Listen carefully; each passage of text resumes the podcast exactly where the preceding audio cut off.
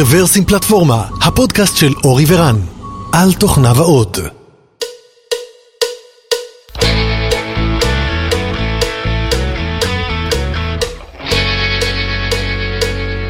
שלום וברוכים הבאים לפרק מספר 363 של רוורסים פלטפורמה. תאריך היום הוא 12 לפברואר 2019, השעה 9 בערב, ואנחנו נמצאים באולפנינו שבקרקור. היי אורי. אהלן, אהלן. ואנחנו נגיד ברוכים הבאים ליאקי וליובל. היי חבר'ה. אהלן. אהלן. שלום וברוכים הבאים, יאקי ויובל עובדים בחברת NVIDIA בישראל, ואנחנו נדבר עם יאקי ועם יובל קצת על, על חברת NVIDIA, ובעיקר על מה עושים היום עם GPU, איזה אפליקציות מעניינות אה, יש לנו מעל GPU, אה, הרבה מהדברים האלה שעליהם עובדים בישראל. אז אה, בואו נתחיל קודם כל בהיכרות קצרה, יאקי, ספר לנו ככה קצת עליך. לי קוראים יאקי טבקה, אני באנווידיה משרת כמה שנקרא Distinguished Engineer, שזה שם מפוצץ ל individual contributor ברמה די גבוהה בחברה, ואני מתעסק כבר הרבה שנים בכלי פיתוח תוכנה, בעיקר בתחומים של גרפיקה תלת-ממדית, חישוב מקבילי ובינה מלאכותית. אוקיי, מעולה, תודה, יובל. טוב, אז אני יובל מזור, אני Senior Solution Architect ב-NVIDIA, שזה בעצם אומר לקחת את הטכנולוגיות שיאקי מדבר עליהן וליישם אצל לקוחות. אוקיי. שיאקי בונה, הוא לא רק מדבר, נכון. הוא מדבר ובונה וגם למען האמת שנינו עובדים על חלק מהטכנולוגיות האלה יחד. אוקיי, מעולה. אז אני מניח שחלק ממאזיננו מכירים את NVIDIA, אולי כולם מכירים. כאיזשהו לוגו נחמד שיש על הכרטיס הגרפי במחשב, פעם כשעוד היו מחשבים שהיינו מפרקים אותם ופותחים ומוציאים להם את הקרביים, אז כל אחד היה רואה את הלוגו היפה הזה. אז באמת NVIDIA, אני לא יודע אם היסטורית זה נכון, אבל כולם מכירים אותה מהכיוון של כרטיסים גרפיים, אבל היום יש הרבה יותר, גם ב-NVIDIA וגם ב-GPUs, אז יאקי אולי תיתן לנו ככה בתור התחלה ככה אולי סקירה היסטורית או איפה אנחנו עומדים היום. מבחינת NVIDIA ומבחינת GPUs, ונדבר גם קצת על מה שאנחנו, מה שאתם עושים בישראל. אוקיי, אז NVIDIA, סקירה היסטורית, נוסדה ב-1993 על ידי שלושה יזמים, שהשקיעו בהם בערך 20 מיליון דולר VCs. היום החברה שווה בערך 90 ביליון דולר ויש לה מעל 11 אלף עובדים. היא התחילה כמובן בכרטיסי משחק, התחילו משחקים על פיסים וחבר'ה רצו לשחק ומה לעשות שהמעבד המרכזי, ה-CPU לא ממש מתאים לצייר פיקסלים, ואז התחילו כל מיני גרפיק אקסלרטורים. הראשון שאנווידיה הוציא היה ב-98, אם אני לא טועה, קראו לו Riva TNT, שה highlight הגדול היה שם שהוא יודע לצייר שני פיקסלים במקביל, או משהו כזה. ומאז התפתחנו מאוד, היום הכרטיס הנוכחי שלנו יודע לעשות ray tracing, יודע לעשות בינה מלאכותית, זה כרטיס gaming, כן, הוא מגיע מבחינת ביצועים ל-14 teraflops, שזה מספר די מזעזע, אז teraflops זה 1 ו-12 אפסים אחריו של פעולות כפל בשנייה, זה מספר לחלוטין בלתי נתפס, וזה מה שהכרטיס המשחקים היום עושים. קצת על איפה NVIDIA פועלת, היא פועלת בשלושה שווקים מרכזיים. כמובן השוק הראשון והמסורתי הוא שוק ה gaming, 3D graphics, שיש גם הרבה נועד לשרת משחקי מחשב, ויש גם מה שאנחנו קוראים professional graphics, שזה מערכות CAD, מערכות CAM, MRI וכן הלאה. בערך בשנת 2001 הכרטיסים הגרפיים התחילו להיות ניתנים לתכנות, עד אז הם היו fixed pipeline, ואז אנשים אמרו רגע רגע רגע, למה רק גרפיקה?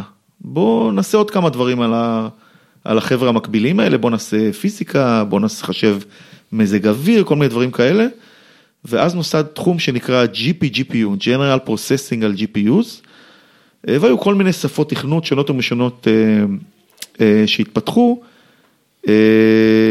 והיום זה תחום מאוד מרכזי ב-NVIDIA, זאת אומרת יש, אני חושב ש...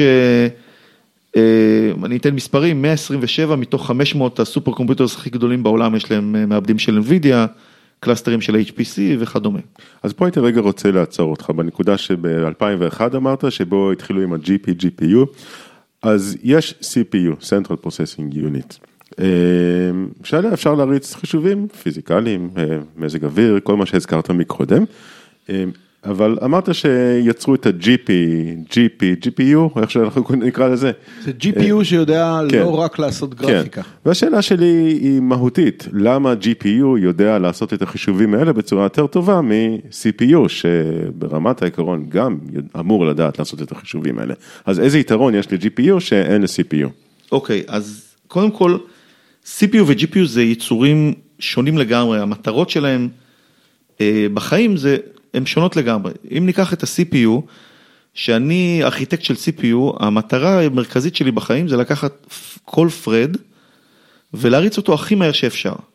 עכשיו, איך עושים את זה? יש המון טריקים איך לעשות את זה. לדוגמה, אה, אפשר לעשות מה שנקרא Out of Order Execution, זאת אומרת, אם יש לי אה, I++ ו-J++, הם לא תלויים אחד בשני, אפשר להריץ אותם במקביל.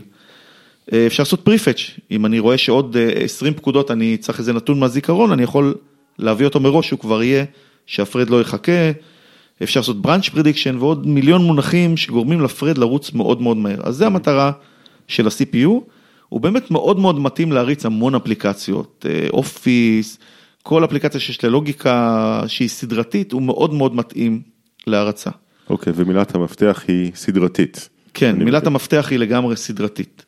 עכשיו, לפעמים בתוכנית שלנו אני מגיע למקום שיש אה, בעיה שהיא embarrassly parallel קוראים לזה, שאני יכול לפרק את הבעיה שלי להמון המון אה, בעיות קטנות מקביליות. אה, לדוגמה, גרפיקה תלת-ממדית, אה, חישובי מטריאולוגיה וכן הלאה. אה, ואז ה-GPU מאוד מתאים, למה? כי ה-GPU הוא מכונה שנועדה למקסימום throughput ולא למינימום latency של ה thread. עכשיו, איך זה עובד בשתי מילים? אה, אני אקח את, ה, את המעבד אה, משחקים האחרון שדיברנו עליו, אה, הוא יודע להחזיק באוויר בערך 4,600 warpים. עכשיו, מה זה warp? warp זה אה, 32 ALUים, אה, יחידה אריתמטית לוגית שיודעת לעשות כפל, חילוק, multiply add וכל מיני דברים כאלה. ובניגוד לה thread של ה-CPU שיש לך instruction pointer per ALU, פה יש 32 ALU עם instruction pointer אחד. זאת אומרת שהוא יודע אה, לעשות אה, crunching על 32 אלמנטים במקביל, שכולם עושים את אותה פעולה. וכאלה יש 4,000. ו- ויש 4,000 כאלה ב... במקביל. במקביל. עכשיו, הוא רוצה למקסם את ה throughput ולא את ה latency, אז מה הוא עושה? לדוגמה, אה, אני מריץ warp אחד כזה, ופתאום הוא נתקע כי הוא צריך נתון מהזיכרון. אז פשוט זורקים אותו הצידה, ומריצים warp אחר, והוא נתקע, הוא צריך עוד נתון מהזיכרון או ממשהו אחר, אז זורקים אותו ומריצים אחר, ועל ידי זה שאני מחזיק ערימה עצומה של warpים באוויר, אני מחביא את ה latency שלהם, אז כל אחד מה warpים לא רץ הכי מהר שהוא יכול, אבל סך הכל אני מקבל throughput עצום. וזה ההבדל המהותי בארכיטקטורה בין ה-CPU ל-GPU. אוקיי, ואני אקשה בכל אופן. אה, אז בשנים האחרונות יש לא מעט מעבדים מרובי ליבות. אה, אה, CPUs מרובי ליבות, התחלנו ב-2, עברנו ל-4, והיום אנחנו ב-32, 64, 128, לא יודע איפה עצרנו. האם הם נותנים פתרון דומה או מקביל למה שה-GPU פתר מלכתחילה? לא. א', אם תסתכל טכנית על המספרים, יש לי מעבד של שמונה ליבות והוא הייפר פרדד, אז אה, הוא יודע להריץ 16 פרדים במקביל, נניח 32, נלך ל-64. אה, פה אני יודע אה, לעשות אה, 150 אלף פעולות ALU במקביל. זה סדרי גודל שונים לחלוטין. הבנתי, כן, זאת אומרת, זה, זה משחק של סדרי גודל, אם לצורך העניין היה לי מעבד עם 150 אלף ליבות, אז אולי כבר היה אפשר לדבר על איזשהו אה, מקור, מקום להשוואה, אבל כרגע סדרי הגודל הם לחלוטין שונים. האם גם אה, יש שונים ב-instruction set? אני מנחש שכן, זאת אומרת, יש דברים שב-GPU אה, קל יותר לעשות, אפילו אפילו אם לא היינו מסתכלים על throughput ו-latency, אלא פשוט יותר קל, לעומת אה, דברים שב-CPU יותר קל? בוודאי, ה instruction set הוא שונה לחלוטין. אה, רק לדוגמה, אה, למשהו שיש אה, ב-GPU ואין ב-CPU, נניח אני מגיע ל-if, לאיזה branch כלשהו, וה warp הוא, אמרנו זה 32 ALUים שהולכים ביחד, ונניח ש-16 לוקחים שמאלה ו-16 לוקחים ימינה, מה עושים אז? זה בעיה, כי יש לי instruction pointer אחד, אז אני צריך למעשה להריץ קודם את ה-16 שלקחו שמאלה, ואחרי זה את ה-16 שלקחו ימינה. ויש לי register מיוחד שאחראי להגיד איזה warpים הם פעילים בכל שלב של ה execution. זה נקרא ה-Predicate Register.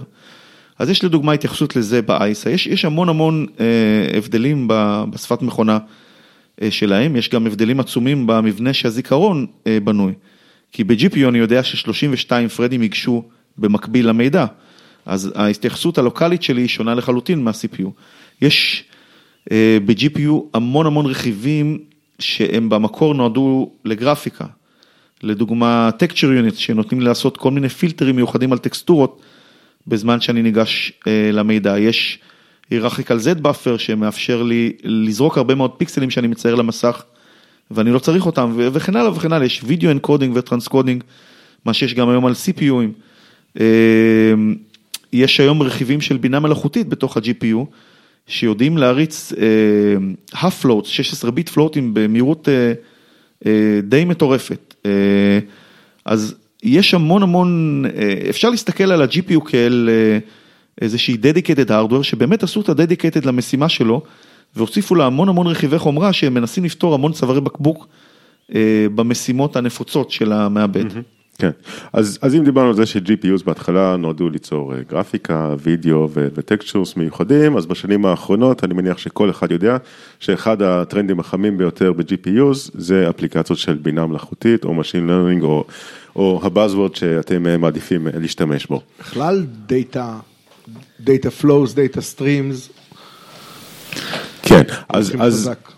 אז אה, אני יכול לדמיין שהסיבה שכל כך אה, מוצלחים בזה, זה שאפשר לחלק, אה, לפרק בעיה כזאת של Machine Learning להרבה מאוד בעיות קטנות ולעשות את החישוב המקבילי, זאת אומרת ברמה, והשאלה, ואני אני, אני אציג את זה בצורה של שאלה, זאת אומרת השאלה שלי אם את אותו חישוב ניתן לח- לבצע על CPU ועל GPU והוא פשוט יותר מהיר, או שזה לחלוטין עולמות שונים ומה שעובד על GPU לא יעבוד על CPU וההפך, בהקשר של בינה מלאכותית. אפשר להריץ בינה מלאכותית על CPUים, זה ירוץ בכמה סדרי גודל יותר לאט, יצרוך הרבה יותר חשמל ואתה תקבל את התוצאה אחרי נניח אה, שבוע במקום אה, כמה שעות. כי, אוקיי. כי מה זה בעצם בינה מלאכותית, או מה זה בעצם אה, Machine Learning? במידה רבה אנחנו יכולים לפרק את הבעיה לפעולות מתמטיות של אה, כפל מטריצות. וכפל מטריצות זה, כמו שיאקי בעצם הסביר, זה בעיה שהיא embarrassingly parallel.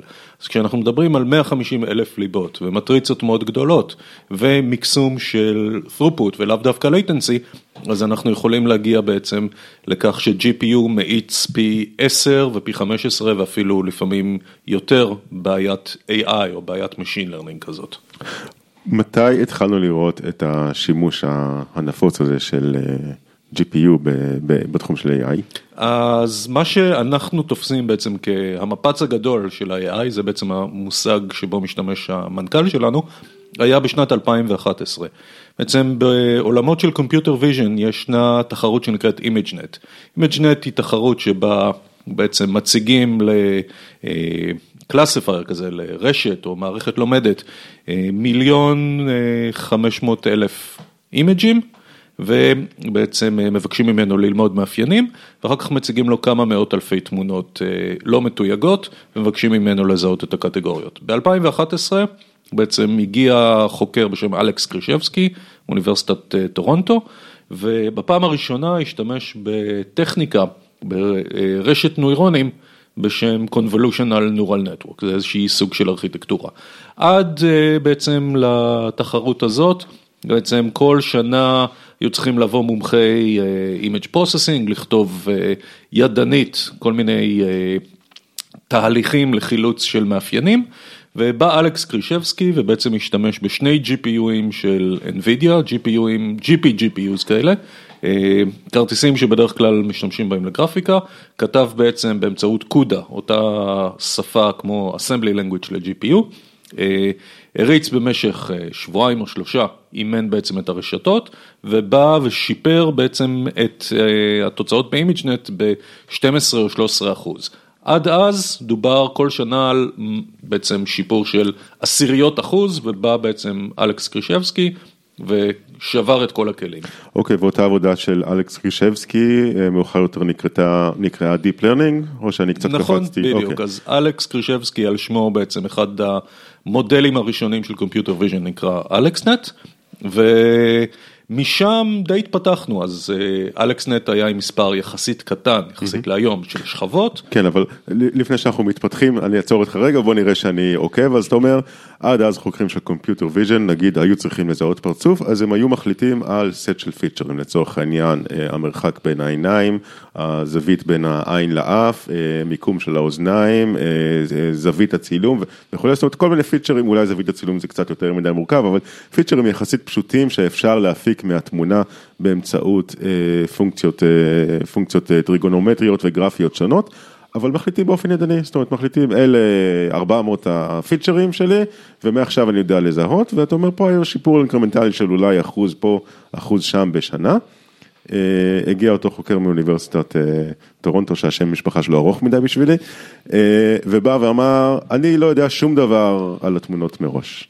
אני אתן למחשב לעבוד ממש ממש קשה, אני אאמן אותו במשך שבועיים ובסוף הוא יגיד לי אה, מה הם הפיצ'רים המשמעותיים, תקן אותי כמובן אם אני טועה, אבל הוא יבוא ויגיד לי מה הם הפיצ'רים המשמעותיים, לא בהכרח המרחק בין העיניים זה מעניין, לא בהכרח הזווית בין העיניים לאף זה מעניין, אבל אה, אם אני אתן לו מספיק דאטה ואני אתן לו מספיק זמן לחישוב, אז הוא ימצא את הפיצ'רים המעניינים בעצמו, ובסופו של דבר יבנה מסווג שיודע לזהות אה, בן אדם, פרצוף של בן אדם יותר טוב מהמסווגים הקיימים. נכון, זה בדיוק ככה, ובדיוק את אותו רעיון אנחנו יכולים לקחת להפרדה בין כלב לחתול, בין משאית אה, לרכב, בין אה, מיג ל-F-16, ואותו רעיון הוא הבסיס של Deep Learning, כאשר ב-Deep Learning, כמו שאמרת, זה פשוט אנחנו מוסיפים עוד ועוד ועוד שכבות, מה שאומר שכמות המטריצות וכמות הפעולות המתמטיות פשוט עולות, ופה GPU בעצם משחק את התפקיד המאוד משמעותי של מאיץ.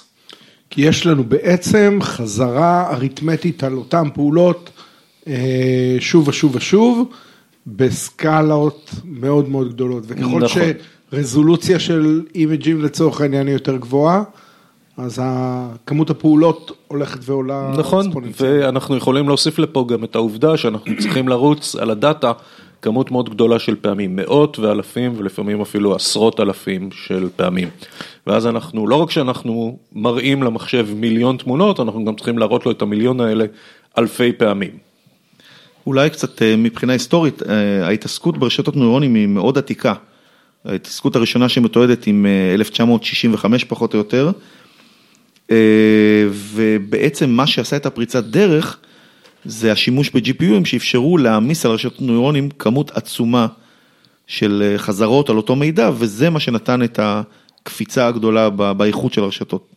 כן, אני, אני זוכר דרך אגב כשלמדתי ב- בטכניון, אה, שלימדו אותנו רשתות ניורונים, אמרו לנו, כן, זו שיטה נחמדה, זה מחיקה את המוח האנושי, עד עכשיו אף אחד לא מצא את זה אפקטיבי.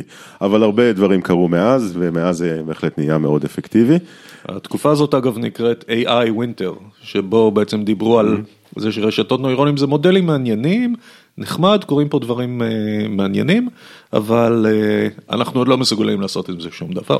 אני חושב שבעצם זה, כי זה תמיד הצריך אה, feature engineering מאוד אה, מאוד מורכב, ובעצם הדור הבא של זה, ה-Deep Learning הצליח לעשות את זה בסקייל. נכון, כאשר אה, צריך לקחת בחשבון שעדיין ל-Deep Learning יש לו יישומים, או העולמות שבהם Deep Learning עובד טוב, זה א', כשיש לנו באמת כמויות עצומות של מידע, וב', בדברים שהם באמת, אה, שלנו כבני אדם הם מאוד מאוד קל. אבסטרקטיים, הם הם כן, קשים דברים שהם להגדרה. קוגניטיביים הייתי אומר, שדורשים יכולת קוגניטיבית. לקחת איזשהו spreadsheet של אקסל עם 20 עמודות ולמצוא קשר בין עמודה א' לעמודה ב', Machine Learning קלאסי, זה עובד מצוין. אה, במקום שבו אנחנו צריכים להבדיל בין סוגים שונים של תמונות, או האם מדובר על אותו חתול בזווית אחרת, בתנאי תאורה שונים, אוקיי? זה משהו שלבן אדם מאוד קל לעשות, אבל היכולת שלנו לנסח את זה כאוסף של חוקים של אם A אז B בעצם לא קיימת, ופה אנחנו רוצים להשתמש ב deep learning וברשתות נוירונים כדי בעצם לפענח ולהבין את החוקים האלה בצורה אוטומטית. אוקיי, okay, אז מאז AlexNet, אמרנו 2011. 2011. אני מניח שקרו הרבה מאוד דברים, אם החורף כבר נגמר והנה הגיע האביב של ה-AI, איפה אנחנו עומדים היום? מה עושים היום מעניין? מעבר לזיהוי תמונות של חתולים וכלבים. וואו, איפה נתחיל? אז ישראל למשל נחשבת באנווידיה כאחת מחמש מעצמות ה-AI העולמיות. אנחנו באותה קטגוריה עם סין וארצות הברית וקנדה ובריטניה. ככה, ככה ממש לסבר בקצרה את האוזן מה עושים פה בארץ. למשל, כל הנושא של ניתוח של medical images. כמו שאנחנו יודעים בעצם, נושא של רדיולוגיה, לא עלינו. עד שרדיולוג רואה תמונה של פציינט, יכול לקחת גם שבועות. אז יש חברה ישראלית שמסוגלת לקחת תמונות ולהגיד פה יש משהו חריג, את הדבר הזה רדיולוג צריך לראות עכשיו. אנחנו מדברים על זברה. אנחנו מדברים על זברה, בדיוק. ובאופן די דומה יש לנו חברות שמזהות מזיקים למשל על צמחים. אז אנחנו לדבר... אנחנו מדברים על טראניס? על טראניס ועל משק 76 ועוד מספר. אנחנו נעבור פה על כל הפאונדרים של פאונדרים. כל המפליגים. כן. ויש לנו למשל כל מה שקשור לעיבוד שפה. יכולת לעשות text to speech, היכולת לעשות text to, כן, text to speech ו-speech to text, יכולת לעשות תרגום מכונה. בעצם כולנו מכירים את Google Translate וכולנו יודעים ש... בסדר גודל של השנתיים האחרונות היה שיפור מאוד משמעותי בטיפול בטקסטים ארוכים. הסיבה היא שגוגל עברו בעצם למודל שהוא מה שנקרא Neural Machine Translation, כל מערכת סטטיסטית עברו למשהו מבוסס Neural Nets. וכמובן שיש המון עבודה בתחום הביטחון, אם זה זיהוי של עצמים מתוך תצלומי אוויר, ואם זה זיהוי וניתוח של אותות שיכולים לשמש לאיתור של מנהרות, אם זה טיסנים וכטב"מים כאלה ואחרים, וכמובן רכב אוטונומי. מנהרות זה ממש Deep Learning. מה? מנהרות זה ממש Deep Learning. נכון. וכמובן הדבר המרכזי שקורה היום, שאנווידיה עוסקת בו הרבה מאוד, זה נושא של רכב אוטונומי. הרכב שמסוגל לנתח בדיוק מה קורה על הכביש, האם יש לי כאן הולך רגל שצריך לעצור עבורו, או שיש פה עצם סטטי. איך עכשיו אני עובר נתיב, איפה אני בכלל נמצא בעולם. יש למעשה בסדר גודל של 20 רשתות שונות בתוך רכב אוטונומי שצריכות לדבר אחת עם השנייה ולנתח את מיקום הרכב בעולם ומה הוא צריך לעשות בשלב הבא. שהרוב הוא כמובן ניתוחים של אימג'ים. שהרוב המכריע הוא ניתוחים של אימג'ים במובן המאוד כללי. הרחב, זה יכול להיות גם תמונת רדאר או בדיוק, רדאר, ליידר, לייזרים, אינפרה אדום, כאילו מכל מיני סיגנלים וערוצים שונים. כן, זאת אומרת, בניגוד לצורך העניין קבלת החלטות. של נגיד פני ימינה או פני שמאלה, שזה אני מניח משהו שכיום לא עושים, אני מנחש, משהו שלא עושים באמצעים כאלה של Deep Learning. דווקא יש אחת מהרשתות שאנחנו מפתחים, היא גם רשת של קבלת החלטות. בעצם ביצוע של מה שנקרא Sensor Fusion, קח את כל המידע שיש לך, כולל הפעולות של הנהג, וכולל המידע שיש לך ממפות שהן מאוד מאוד, עם רזולוציה מאוד מאוד גבוהה, ברזולוציה של מילימטרים. וקבל החלטה בהתאם למה שהנהג ביקש, תנאי הדרך, אינפורמציה שקיבלת על מזג אוויר, פקקים, תאונות וכך הלאה. אבל שוב, זה עניין קוגנטיבי, שנהג עושה את זה בלי...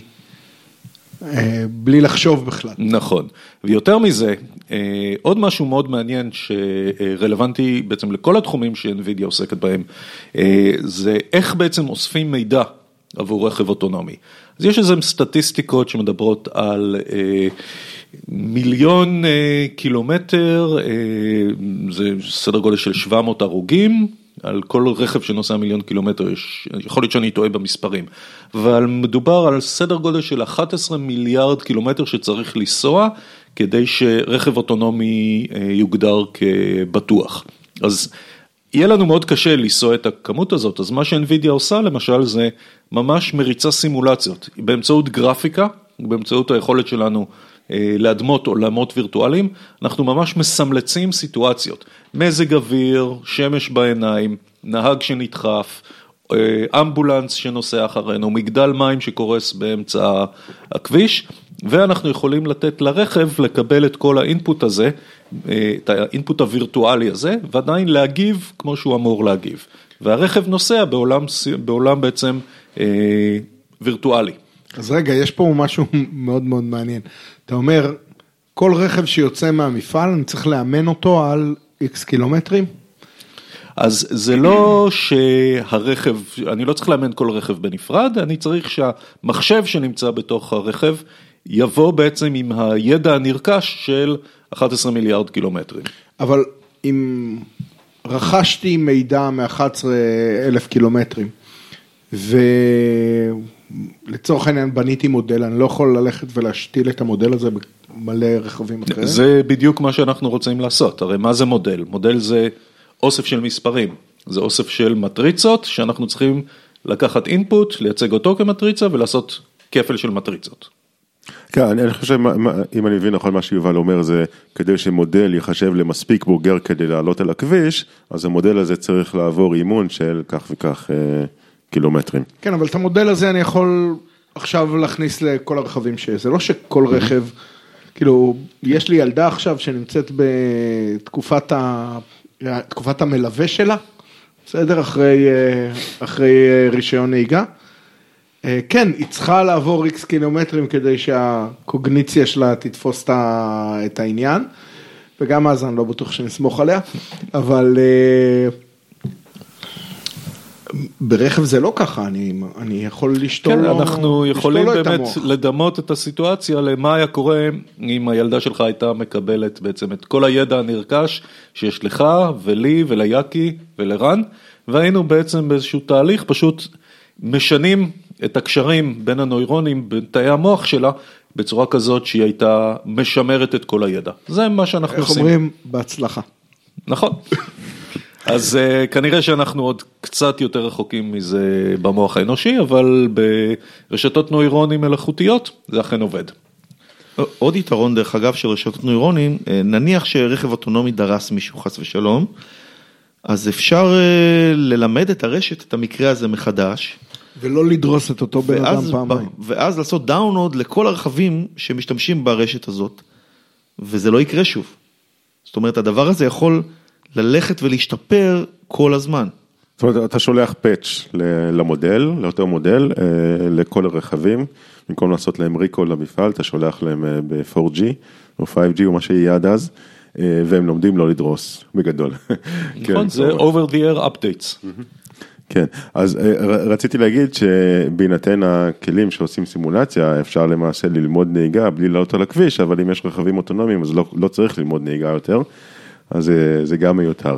אבל אני קצת סקרן לגבי הסימולציות האלה, זאת אומרת זה באמת אה, לצורך העניין אה, מסכים ומצלמות של רכב שרואות את המסכים או שפוסחים על המידלמן ומיד מעבירים את זה לניורונים ככה דרך משהו וירטואלי. אוקיי, okay, אז מבחינה טכנית זה בעצם אה, גישה שנקראת hardware in the loop. יש לנו שני מחשבים, שני בעצם סופר קומפיוטרס שמדברים אחד עם השני. אז אחד בעצם אחראי על היצירה של העולם, אנחנו מגדירים לו פרמטרים, כמו שאמרנו מזג אוויר, תנאים כאלה ואחרים, והוא מייצר את העולם הווירטואלי ומזין למחשב השני שבו יושבת התוכנה. אז בשלב הזה אנחנו יכולים להזין את הדאטה פשוט כסטרים של מספרים. העובדה שזה מגיע מליידר או ריידר או מצלמת אינפרדום היא פחות משמעותית, mm-hmm. כי עדיין, כמו שהזכרנו קודם, זה הכל סטרימים של דאטה. ואז בעצם אנחנו יכולים להחזיק שני מחשבים שפשוט מדברים אחד עם השני. זה מייצר עולם, שולח כן. לשני, ההוא מגיב, זה מייצר את העולם בהתאם להחלטה כן. של השני. אז המדיום, המדיום הוא בינארי, הוא לא אנלוגי לצורך העניין, נכון. זה לא תמונות שמוקרנות על מסך, זה ביטים שעוברים נכון. על ה... והערך המוסף הוא שאנחנו יכולים ככה להריץ אלפים של מחשבים, וזה אגב בדיוק מה שקורה, אלפים של מחשבים בקצבים הרבה הרבה יותר מהירים מאשר מה שקורה עם בני אדם, אנחנו יכולים אה, בעצם לסמלץ אלפי שניות בשנייה אחת אה, אמיתית. ובצורה כזו, זו דרך אחת לאסוף ולייצר את אותם 11 מיליארד קילומטר שאנחנו צריכים. אוקיי, וכשאתה אומר אנחנו, זה אנחנו באנווידיה או הלקוחות של אנווידיה, או לצורך העניין החברות שמפתחות את אותם... גם וגם. אז NVIDIA יכולה לספק לך, מעבר למחשב שיושב ברכב, לסופר קומפיוטר כזה שיושב ברכב, עם הספקים של 300 ו-400 ואט, יכולה לספק לך גם בעצם חלק מהרשתות האלה. יש יצרנים שמעדיפים לפתח את זה לבד. הערך המוסף של זה הוא שלרמות 4 ו-5, בעצם הרמות של אה, רכב אוטונומי שבו כבר אנחנו יכולים לסמוך עליו שהוא ייקח את הילדים שלנו לגן, אז אנחנו צריכים את הכל שיהיה כפול. צריכים פעמיים כל רכיב חומרה, אנחנו צריכים מימושים שונים, לפחות שניים של כל אלגוריתם. אז גם אם אתה יצרן של רכבים, אתה עכשיו יכול לקחת ולפתח את האלגוריתמים שלך, ואלגוריתמים של NVIDIA הם אלגוריתמי גיבוי.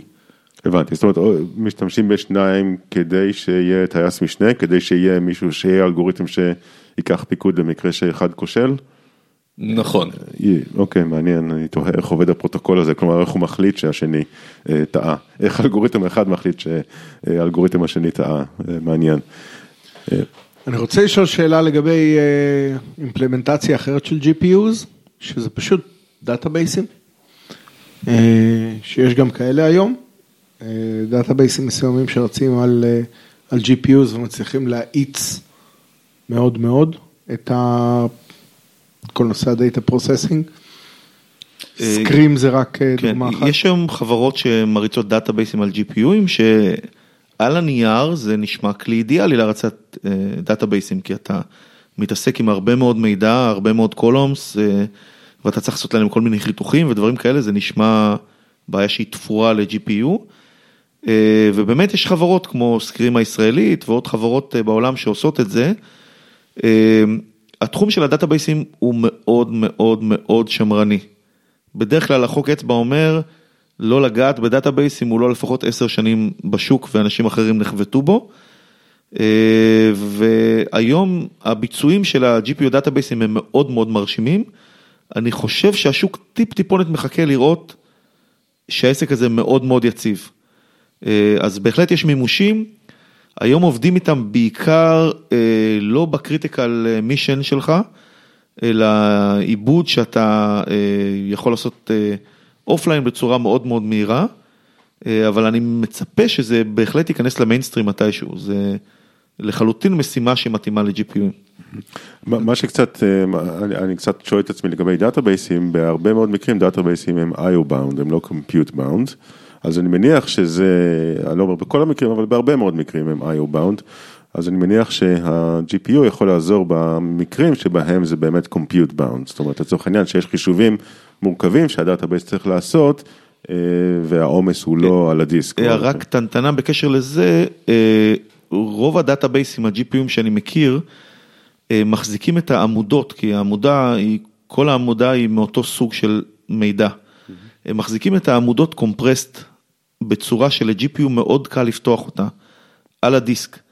ואז הם פותרים את בעיות ה-IO, כי אתה בעצם טוען ל-GPU דאטה compressed והוא נפתח למעשה בלי עלות כמעט על ה-GPU, כי יש לך כוח חישוב עצום ב-GPU. יש לך, בגלל שזה compressed, יש לך פחות IO לעשות והרבה יותר חישוביות. כן, אז, אז נכון להיום כשאתם עובדים על אה, GPUs ב-NVIDIA, אתם בונים GPU אחד לגרפיקה, GPU אחר ל deep learning, GPU אחר למכוניות אוטונומיות וכולי, איך, איך זה עובד? אז אה, במהות הקורים הפנימיים הם מאוד מאוד דומים. אה, אה, יש לנו אה, יצור שנקרא SM, Streaming Multi Processor, שהוא הבסיס של ה-GPU. עכשיו, הוא יכול לבוא בכל מיני מינונים, זאת אומרת, יש יישומים שאני צריך הרבה יותר קומפיוט, יש יישומים שאני צריך הרבה יותר רכיבים שקשורים לגרפיקה, יש כאלו שאני צריך טקצ'ור ממורי יותר גדול וכן הלאה וכן הלאה, אז המינונים הם שונים וככה אנחנו יכולים לייצר כמה קווי מוצרים. לדוגמה, יש לנו קו מוצרים לגרפיקה שנקרא G-Force. יש לנו קו אה, מוצרים לפרופשיונל גרפיק שנקרא קוואדרו. אה, יש לנו אה, קו מוצרים לשרתים ול-AI שנקרא טסלה. ובכל אחד מהם הרכיבים הם במינונים קצת שונים. לדוגמה, יש הרבה יותר יכולות DMA, אפשר לדבר עם כל מיני רכיבים שנמצאים יותר בשרתים וכן הלאה, וככה אנחנו יוצרים differentiation פר תעשייה. כן, אבל זה ברמת האופטימיזציה אם אני מבין, זאת אומרת לא, לא נכונות, לצורך העניין אני יכול על GeForce להריץ אפליקציות של AI, זה רק אולי לא יהיה אופטימלי כמו שזה יכול להיות אופטימלי על טסלה. כן, אז למשל בטסלה, ב- אנחנו היום בדור שנקרא טיורינג. אה, החל בעצם מדור אה, של וולטה, אז יש לנו למשל אה, קורים מיוחדים שיודעים לטפל בעצם בפעולה של אה, הכפלת מטריצות. ואז אנחנו יכולים לעשות את זה נגיד עם אה, ב-FP16, זאת אומרת 16 ביט למספר floating point ולא 32. ואז אנחנו יכולים לקבל האצה מאוד משמעותית. דרך אגב, אה, זה פעם שנייה שאתם מזכירים את זה, אז למה חשוב אה, לצורך העניין שזה יהיה 16 ביט ולא 32 בזמן שרוב ה floating point הם 32? כי מה שקורה זה שהרבה פעמים, לפחות בתחום של neural nets, מספיק שתשמור את הדאטה ב-16 ביט. הבנתי, אז פשוט חיסכון במקום. ו... חיסכון במקום, חיסכון בעצם בחישוב. אה, אגב, סתם לסבר את האוזן ולתת את הצד השני, אז אם עושים HPC, אז HPC מדברים על 64 ביט ל floating point, ואי אפשר... מה זה אי אפשר- HPC? HPC High Performance Computing, אוקיי. סימולציות של מזג אוויר או של Fluid Dynamics, אה, או מולקולות. שם מדברים על כל מספר floating point עם 64 ביט ואי אפשר לוותר על כלום. זה בדיוק הצד השני. עכשיו הירידה מ-32 ביט floating point ל-16 היא מאוד משמעותית. אה, לדוגמה בכרטיסים האחרונים שלנו אמרנו שאפשר לעשות 16 teraflops עם 32 ביט floating. אם אתה יורד ל-16 ביט, איפה שאתה יכול להפעיל את החומרה שמיועדת להכפלת מטריצות, 16 ביט, אתה מגיע ל-110 teraflops בערך, שזה סדר גודל שונה לחלוטין. גם מה שצריך לקחת בחשבון הוא שלא כל היישומים של Neural Networks הם זהים. אז אתה יכול לאמן רשת נוירונים, ואז תרצה לעבוד ב-32 או ב-16 ביט. אחר כך כשאתה עובר ל inference, לשלב שבו המודל מוכן, ועכשיו צריך לתת בעצם חיזויים על דאטה חדש, אז יכול להיות שאפילו תרצה לעבוד ב-8 ביט ל floating point, אה, סליחה, 8 ביט ל integer, ובצורה כזאת לקבל ביצועים הרבה הרבה הרבה יותר גבוהים, ובטיורינג אנחנו גם תומכים אפילו ב-4 ביט, זאת אומרת באינט 4. אוקיי, אם אנחנו מסתכלים שנה קדימה, או אפילו חמש שנים קדימה, איזה אתגרים לדעתכם אתם תצטרכו להתמודד איתם בתחום של אה, GPUs? אה, אני קצת מבקש מכם להיות אה, נביאים, אבל ממש קצת. אני מניח שאת ההתחלה של זה אתם כבר רואים היום. מעבר ל, אני מניח, לעשות יותר מהר, יותר גדול, יותר הרבה, דברים ככה שהם קצת יותר מהותיים שהתחלתם לראות.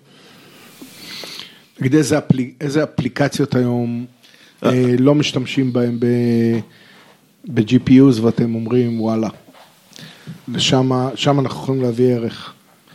אה, א', יש היום, המון אפליקציות שלא משתמשות ב-GPUs וספציפית לא משתמשות ברשתות נוירונים שבהחלט יכולות לעשות שימוש בזה. אה, וזה תחום שרק הולך וגדל, השוק שראוי לבינה מלאכותית הולך וגדל בצורה מאוד משמעותית לאורך השנים האחרונות. אה, זה כיוון אחד. אה, כיוון שני, אה, בוא נלך לפי התעשייה המסורתית של NVIDIA. אה, בגרפיקה תלת-ממדית, עד עכשיו משחקי מחשב צוירו בשיטה שנקראה רסטר. שזה אומר שאני עושה חישוב תאורה עבור כל משולש בנפרד. אז אני יכול להגיע למקביליות מאוד מאוד גבוהה, אבל מצד שני, יש לי קצת בעיות באיכות, כשאני רוצה לעשות אפקטים שאני צריך להתייעץ בכמה משולשים, אני לא יכול לעשות את זה. לדוגמה השתקפות, לדוגמה צללים וכן הלאה. הכרטיס האחרון שלנו היה צעד ראשון לכיוון של טכנול... טכניקת ציור שנקראת ray tracing, שבעצם עושים ממש סימולציה פיזיקלית של הקרני אור, איך היא משייטת בסצנה. ומגיעים לאיכויות מאוד מאוד גבוהות של, של תמונה. אם נלך לנקודת קיצון, אפשר ללכת לכיוון של פיקסאר ודיסני, לאיכויות שהם מגיעים, שאתה לחלוטין לא יכול להבדיל בין תמונה שרונדרה לתמונה אה, שצוירה במחשב, אנחנו עוד לא שם במשחקי מחשב, אבל אנחנו בהחלט בכיוון. אז אה, בהחלט יש אה, הרבה מה לשפר בכיוון הזה.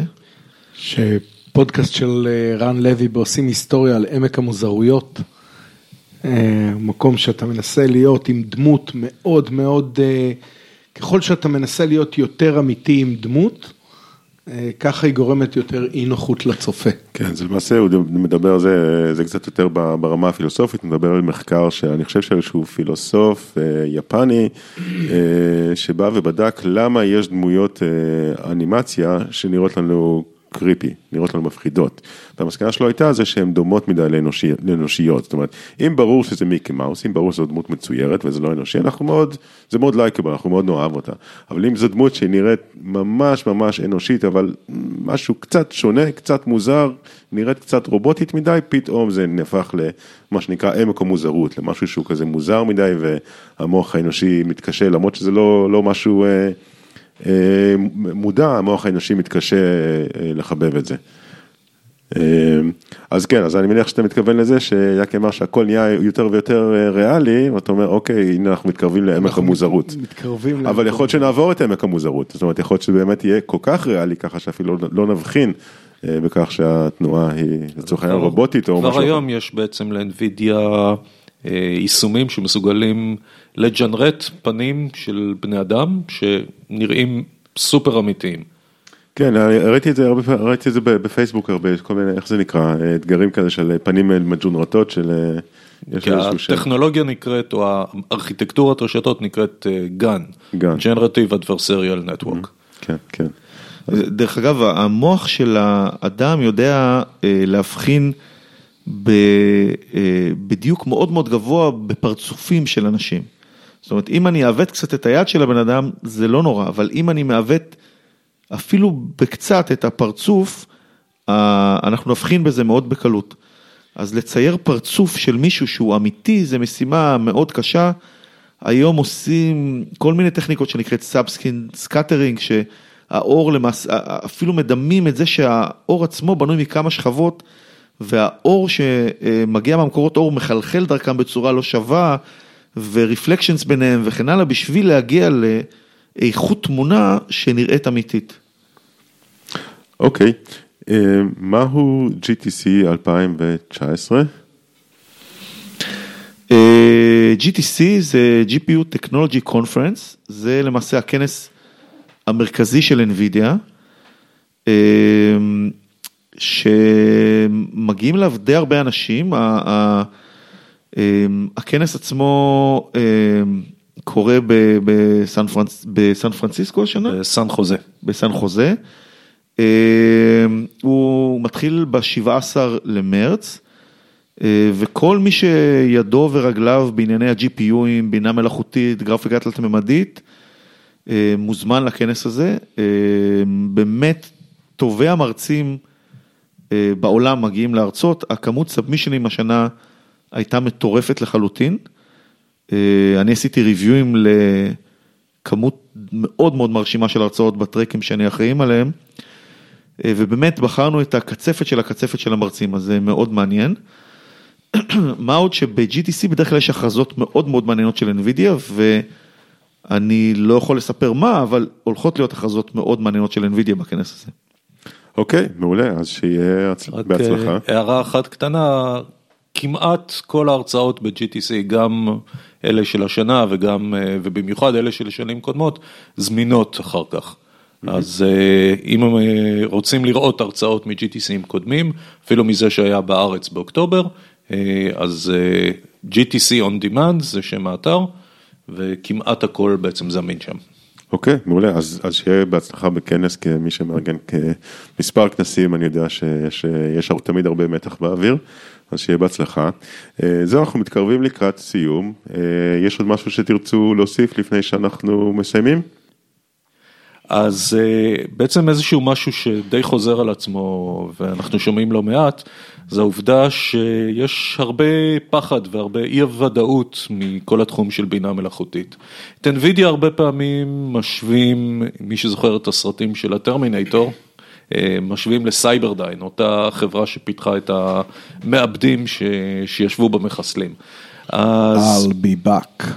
אינדיד, אסטה לה ויסטה. אז אה, אנחנו חושבים, לפחות אני חושב, שבינה מלאכותית כטכנולוגיה היא לא חיובית ולא שלילית, אין בה טוב או רע אינהרנטי, זה בסך הכל עניין של איך בוחרים להשתמש בה. יש אה, לא מעט אה, אקדמאים והוגי דעות שדיברו על זה ואני קטונתי. אני מאמין שככל שנמצא יותר שימושים בעצם לבינה מלאכותית, אנחנו נגלה שיש לא פחות מקומות שבהם אנחנו לא יכולים להחליף את הבן אדם. ומי שהתפקיד שלו לכאורה במרכאות יילקח על ידי בינה מלאכותית, ימצא דברים אחרים שבהם גם צריך אנשים.